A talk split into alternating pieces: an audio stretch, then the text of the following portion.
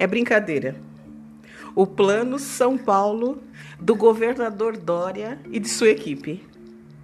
Escolas abertas, templos religiosos abertos, a rua 25 de março, aqui no centro onde eu moro, os metrôs, gente, os ônibus, tudo lotado.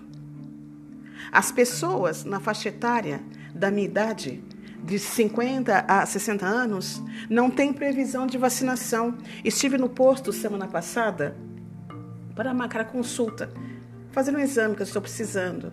Graças a Deus, nada de, de urgente, mas estou precisando de fazer esse exame desde o ano passado.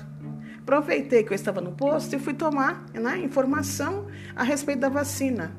O rapaz, também muito educado, atencioso, enfermeiro, me disse: Senhora, me desculpa, a gente não tem previsão para a faixa etária de idade da senhora.